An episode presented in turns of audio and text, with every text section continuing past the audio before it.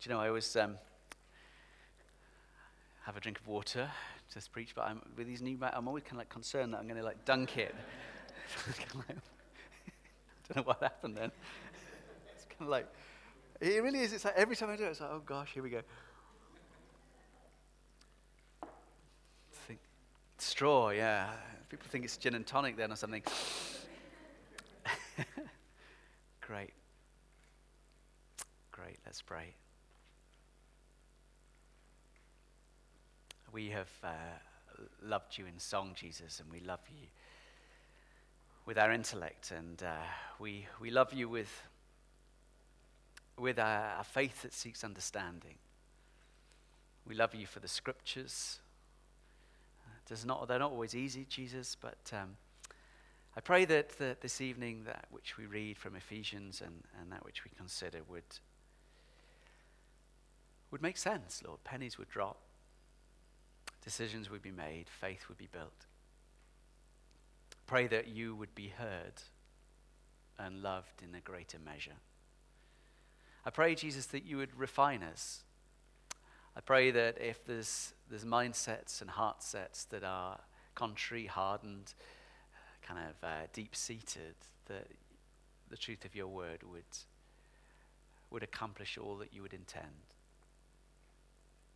We don't conform the scriptures to us, but we seek to be conformed by your Spirit to you. Let these words shape our path. In Jesus' name. Amen. Amen. Amen.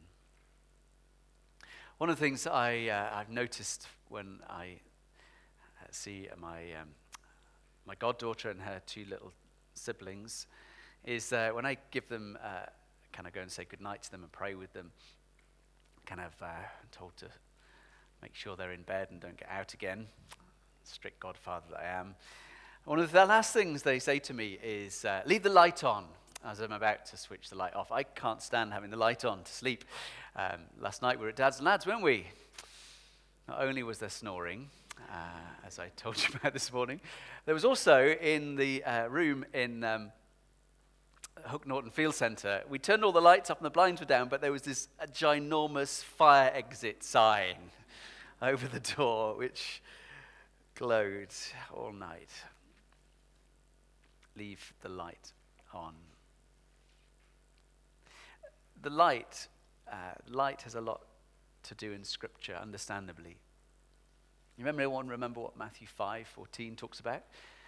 Pop quiz. You're the light of the world. Jesus said, You're the salt of the earth, but particularly light. In Luke um, chapter 8, verse 8 to 16, uh, sorry, chapter 8, verse 16, Jesus again says, No one lights a lamp and hides it in a clay jar or puts it under a bed. Instead, they put it on a stand so that those who come in can see the light. Or in 1 Thessalonians chapter 5 verse 5, you are all sons of the light and sons of the day. We don't belong to the night or the darkness. Or in Philippians, Paul describes Christians and encourages to shine like stars. What did you say? Lights, shine like stars. We are called to that. Leave the light on. Why, do, why does my little children want the light to be on? They're scared of the dark. Scared of the dark. My mum used to always tell me when they were out and I was going out, leave the light on.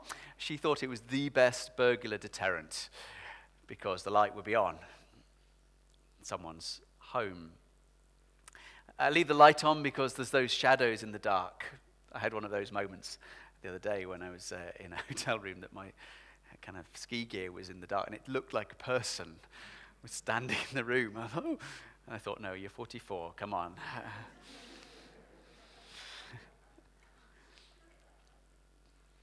it's amazing, isn't it, how the dark plays tricks. Paul encourages us to leave the light on. Let me read to you from Ephesians chapter 5. Follow God's example, therefore, as dearly loved children, and walk in the ways of love, just as Christ loved us and gave himself up for us as a fragrant offering and sacrifice to God. But among you there must not be even a hint of sexual immorality, or of any kind of impurity, or of greed, because these are improper for God's holy people. Nor should there be obscenities, foolish talk, or coarse joking, which are out of place, but rather thanksgiving. For of this you can be sure no immoral, impure, or greedy person, such a person is an idolater, has any inheritance in the kingdom of God, Christ and of God. Let no one deceive you with empty words, for because of such things, God's wrath comes on those who are disobedient. Therefore, don't be partners with them. For you were once darkness, but now you are light in the Lord. Live as children of light. For the fruit of the light consists in all goodness, righteousness, and truth. And find out what pleases the Lord. Have nothing to do with the fruitless deeds of darkness, but rather expose them.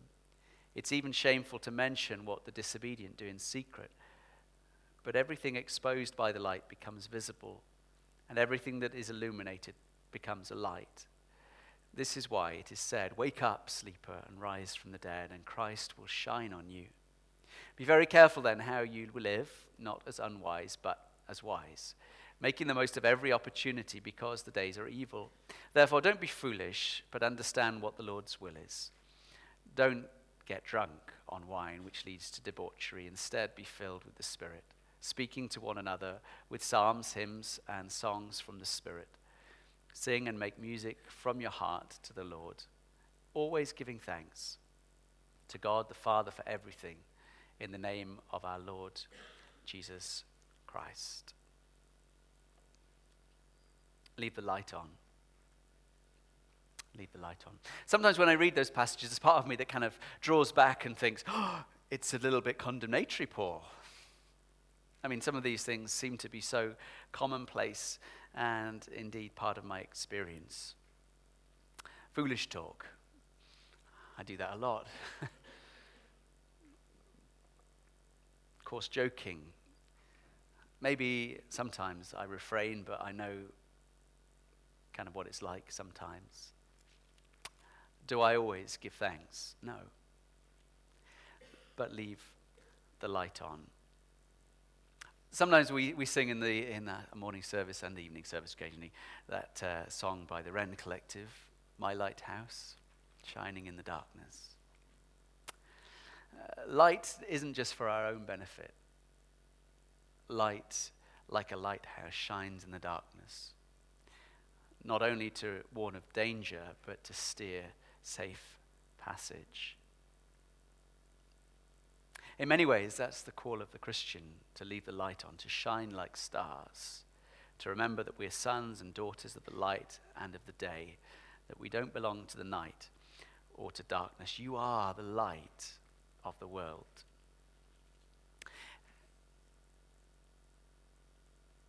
It's amazing how we don't really understand darkness anymore. I mean, normal darkness, you know, the black night. Because we have electricity, we have phones. You know, it used to be you had to rummage around for a torch, didn't you? But now it's like click and, you know, shining around. Um, even candles, old school.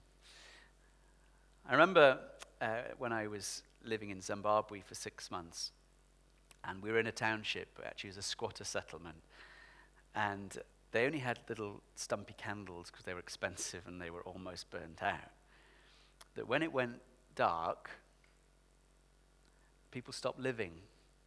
They went to bed because there was no light. It was dark. And life ceased. So much of our light, so much of our daytime, so much of our experience is extended.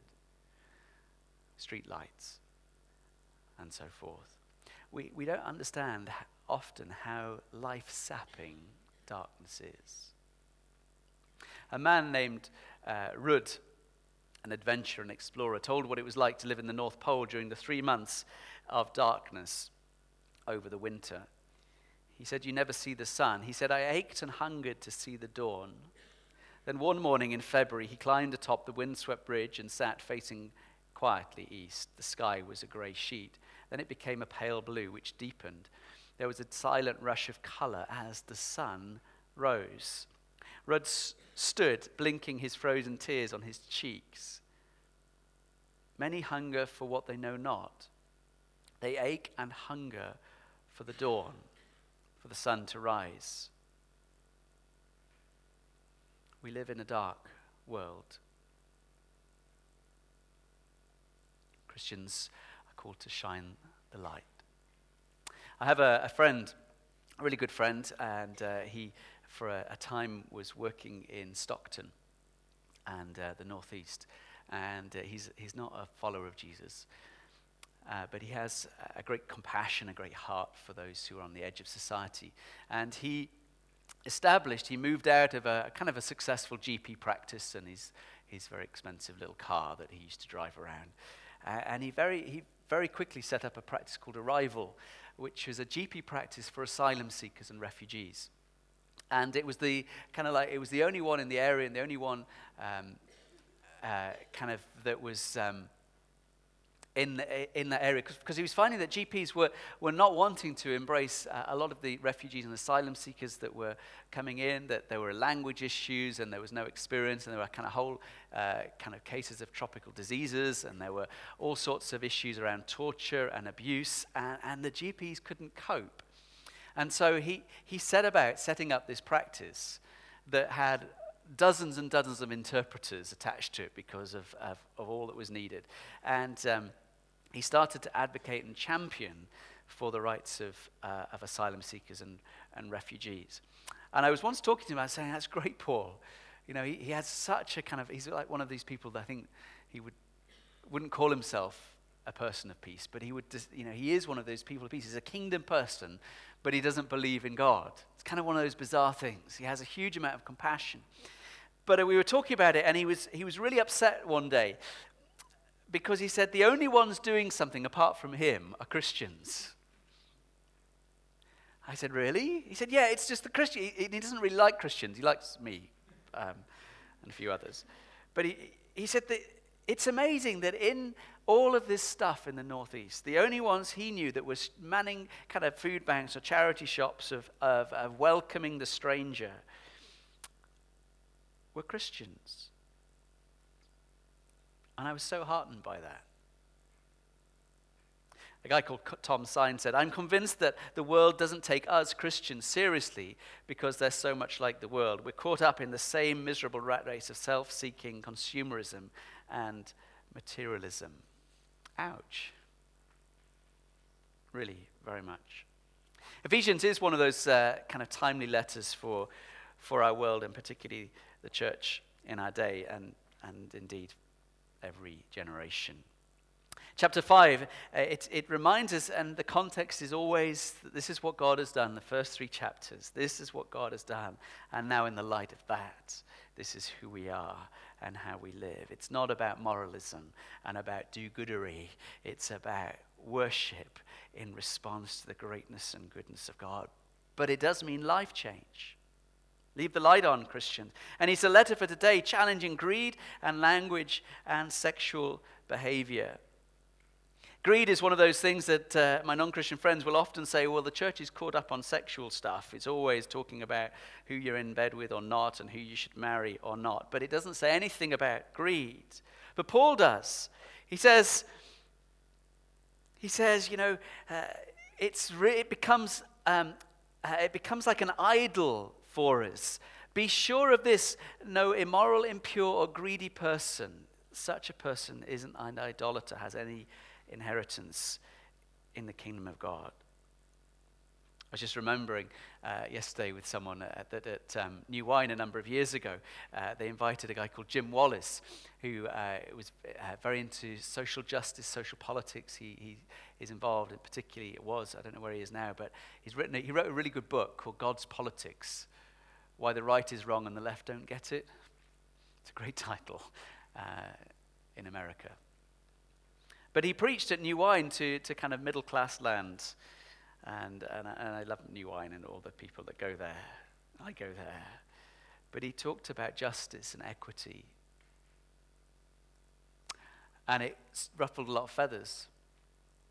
I think he only found a little bit of solace because he said he'd married the, the writer of the Vicar of Dibley. Uh, he was married to that to the, to the, writer of that, and everyone was like, "Oh, I like the Vicar of Dibley." So he became acceptable, even though he was a prophet on the margins. But our society, and, and indeed our church, doesn't consider greed a sin, which only shows how easily evil deceives. Of course, Paul is very concerned about sexual purity, or perhaps more importantly, or as importantly, sexual impurity. Don't allow the mind to dwell where it doesn't belong. Don't place yourself in compromising situations. Don't commit sexual sins of any type. It's idolatry. But we're so mixed up. We send out uh, contradictory messages that reveal condemnation for an activity, while in other senses it's being embraced. We say, you know, let's, let's keep adult material away from children. Well, yes, of course, but why if it's so harmless?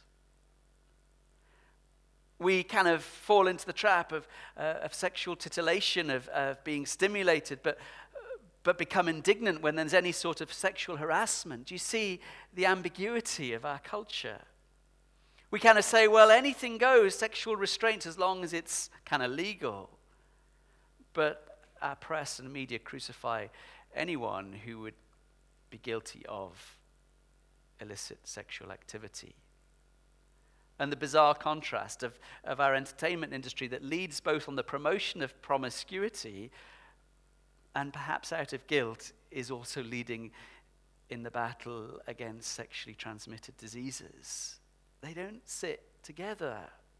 They're contradictory. Paul's calls for us to leave the light on and a call for purity. a guy called, a theologian writer called Caird, said, Where vice is regarded as amusing, the practice comes easily. Where we find something funny, it's very easy to fall into it. Not just swearing, oh, you know, we just, it doesn't really matter. But we so rarely use words of grace. How, we speak. James, the book of James, Taming the Tongue, says our whole life can be guided by this flappy bit of flesh between our lips. The Christian is to leave the light on. We are the light of the Lord and to live as people of light, shining brightly. Not just for the few hours that we do the religious thing, and then back to normal, blending in, seeping into the grayscale. We may be the light of the Lord, but we keep our reservations on the train to darkness.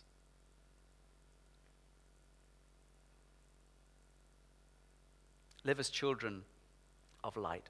Paul says in verse 8 associate with goodness for you were once darkness, not just you were once in darkness, but you were once darkness. But now you are the light of the Lord. Live as children of the light. I mean, that's astonishing, isn't it?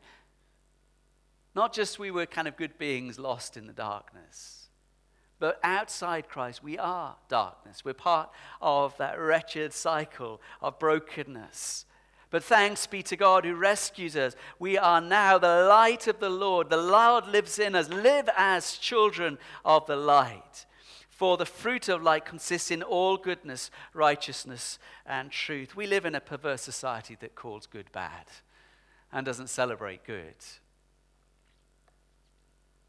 Seek what pleases God, we're told, verse 10. And key to this, uh, in this later chapter is, is the whole thing around family, of marriage, of parenthood, of children, of work relationships. Notice it's relationship, not religion. Verse 11 avoid, have nothing to do with the fruitless deeds. They don't generate anything good of long lasting fruit. Don't have anything to do with the fruitless deeds of darkness, but rather expose them Redeem and work for the Lord. Verse 12. It's shameful even to mention what the disobedient do in secret, but everything that is exposed by the light becomes visible. and Everything that is illuminated becomes light. That's why it says, Wake up. Wake up. Both are part Part of our job is to resist sin where we find it. And we resist and shine a light by leaving the light on. What light in your home makes the biggest difference? Actually, in real terms. Someone says it's the light in the refrigerator uh, as you uh, go in there for a midnight feast. Someone describes it thus it's not the, the large kind of uh, chandelier above a dining room table, but the little night light that keeps me from stubbing my toe when I get up in the night to use the bathroom. It's small, but it's more useful to me than the show off light. Sometimes the most profound light is the light in the midst of the darkness. Small things can make the biggest difference, not the big hooray. Leaving the light on requires four things, says Paul. Live continually in the Lord, aware of Him, determined by Him, and discerning what is pleasing to Him. And it's really important that we keep joining together in fellowship, living openly and allowing people to speak in with words of grace because we're coming and living in this milieu of darkness, and it so easily uh, kind of uh, uh, dilutes or uh, kind of affects us. But actually, as we live in community, in a community of light with people who are also consciously choosing, seeking uh, to live a life with Christ, it helps us to discern and spot where we are kind of margining towards compromise. Leaving the light on, live in the Lord, live for the Lord continually, asking for His Holy Spirit to be so evidently prompting us and as tweaking our conscience when we stray away and stop shining light. Secondly, refuse to partner or participate in greed or inappropriate language or other forms of disobedience. Um, I think my cousin I was with last week uh, noticed, he, he's uh, 19 and uh, he's not a follower of Jesus. And every so often he, he would, I won't say the words, but he would just in course, course of conversation, I would always like, oh gosh, that, that's really ugly word. I wouldn't say that to him, but I'd be really you know, surprised. And, and I make sure that I never use those words rarely use those words. And I hope people notice. I hope people notice. Uh, you'd be shocked if I did them here, wouldn't you? But it's not just here. I don't use them anywhere. But I know that's a challenge in the workplace in different contexts. I know sometimes people really struggle with language. Phil would, would say in his story uh, that was one of the clear distinctives when, when he was rescued and was born again, that his bad language stopped overnight. It's not about moralism, it's not about kind of like holier than thou, but it's what's from coming from within. Don't partner or participate in sexual sin or in greed, that's a challenge or in other forms of disobedience. Rather, perform positively, positive actions, do good, live for good things, righteousness, and the ways of truth. And indeed, expose the darkness for what it is. Shine the light. None of it comes easily. It takes effort and action. It takes courage to be wise and to follow Jesus, to be mindful, to walk the narrow road rather than just blend in. Verse 15 Be very careful then how you live, not as unwise, but as wise. That's, that's a really interesting phrase that it's, it's not so much a book, a rule book. Wisdom isn't just a rule book, is it? It's actually making the better choice. That's the hard thing when faced with two decisions and you kind of think, well, which one, which one? We need wisdom. Which is the better choice? Not just necessarily in the now, but what is the longer term better choice. Sometimes that's costly because it makes a difference in the here and now of, of what we will do, but we need wisdom. Thankfulness is a hallmark of the Christian. If you've got jewelry, turn it over to see if it's real. How do you know if it's real? The hallmark. Is it genuine? Is it true, truly precious? Uh, well, my grandpa used to be involved in uh, the Sheffield Assay Office, and I once went with him, and I was astonished by all the gold and the silver and all the precious metals. And um, it was amazing. And uh, you had to be weighed on the way in and weighed on the way out. And I wasn't talking about the donuts. You see, the, the hallmark that is stamped determines if it's genuine. It's been tested and said this is true. One of the hallmarks of faith is when we acknowledge God and give thanks to Him for life. When we, we, we turn our focus away from ourselves, it actually reminds us that, that He has established life and the order of life, and all good things come from Him. Sin, greed, stems from wanting more. I know best. Thanksgiving is an ad- antidote. It's difficult to give thanks and sin at the same time.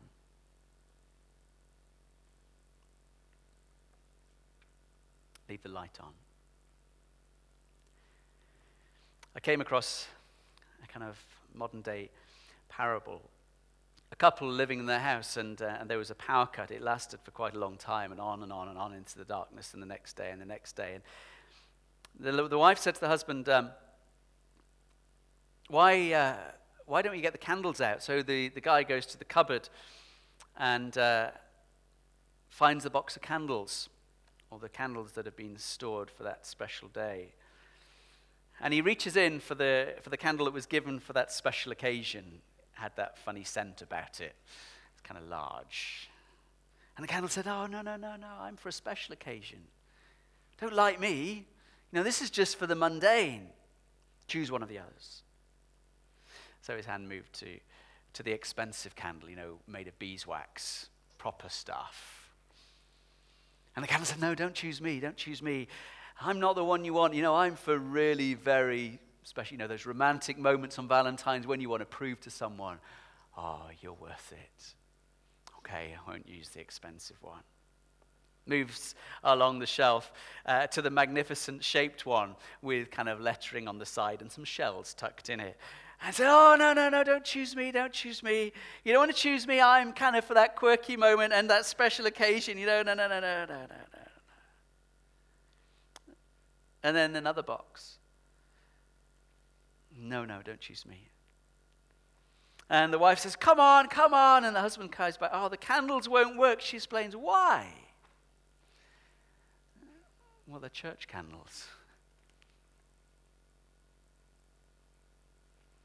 So often we can think of ourselves as only available for the special or the expensive or the unusual and forget that we're called for the mundane and the ordinary and the everyday to shine, to shine, to shine. Leave the light on. A a guy called Robert Fulghum was once attending a meeting where he couldn't pass the opportunity to ask a question. So he asked, What is the meaning of life? Big question, lots of people laughed. The organizer of the conference held up his hand, still the room, and looked at him for a long time, as if his eyes were asking, Are you seriously asking me the question, What's the meaning of life? He kind of realized that it was a genuine question, not just a flippant kind of throwaway. He took out his wallet and he fished around inside it and he brought out a very small, round mirror about the size of a 10 pence piece. And he said something like this When I was a small child during the war, Second World War, we were very poor and lived in a remote village. One day on the road, I found broken pieces of a mirror. A German motorcycle had been wrecked in that place.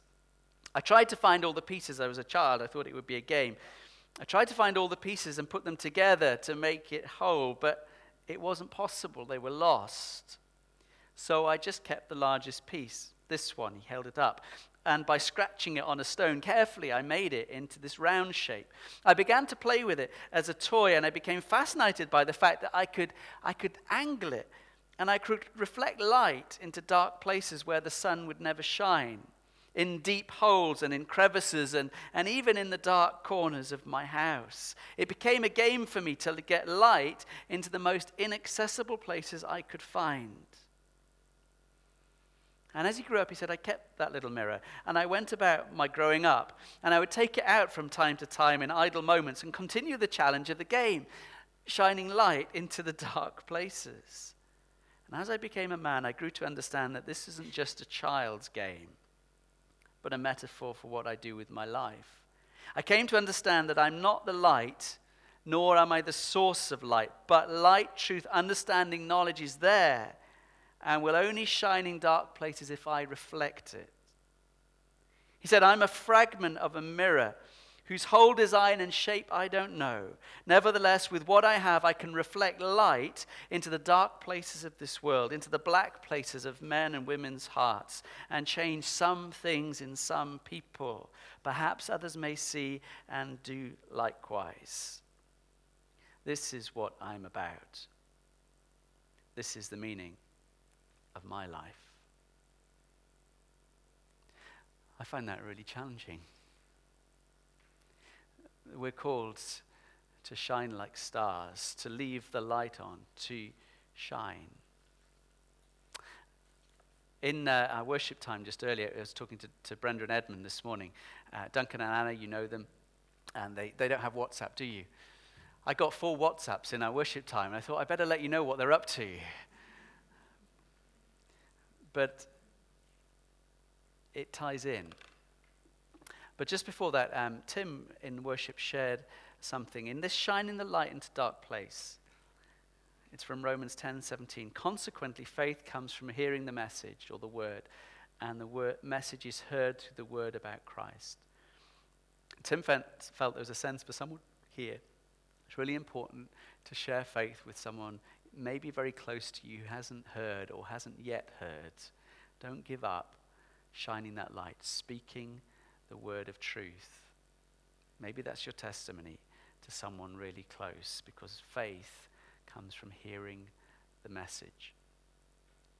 Duncan and Anna are in, in, uh, in Thailand at the moment.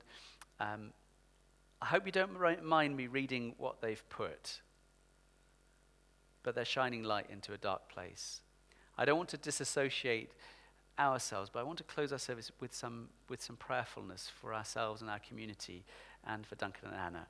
He says, It's the middle of the night here in Pattaya, and our prayer room is in the middle of the red light area, and it's heating up with fiery worship and intercession.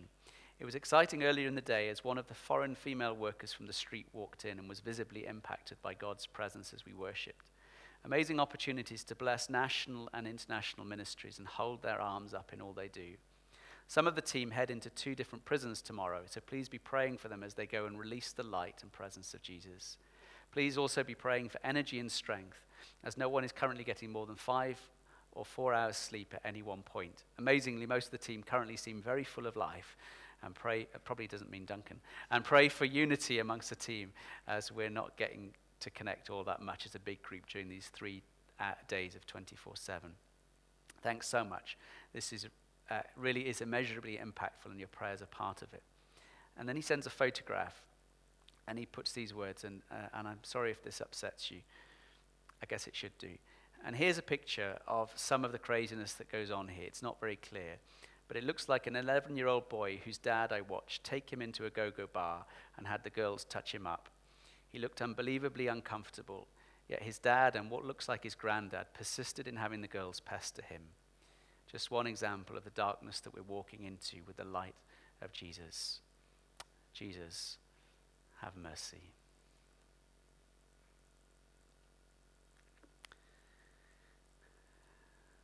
In certain places, the darkness is oh so clear. But we live in an equally dark place. I'd like us to pray for Duncan and Anna, for the team, for the work they're doing, for the prisons they'd go into to be light. But I'd like that to be extended to our shining of light here. Because it's equally dark. It may not be as overt, but it's equally dark. Are you up for that? Thank you. Let's just take some, some time to pray. Pray together. This is what we do.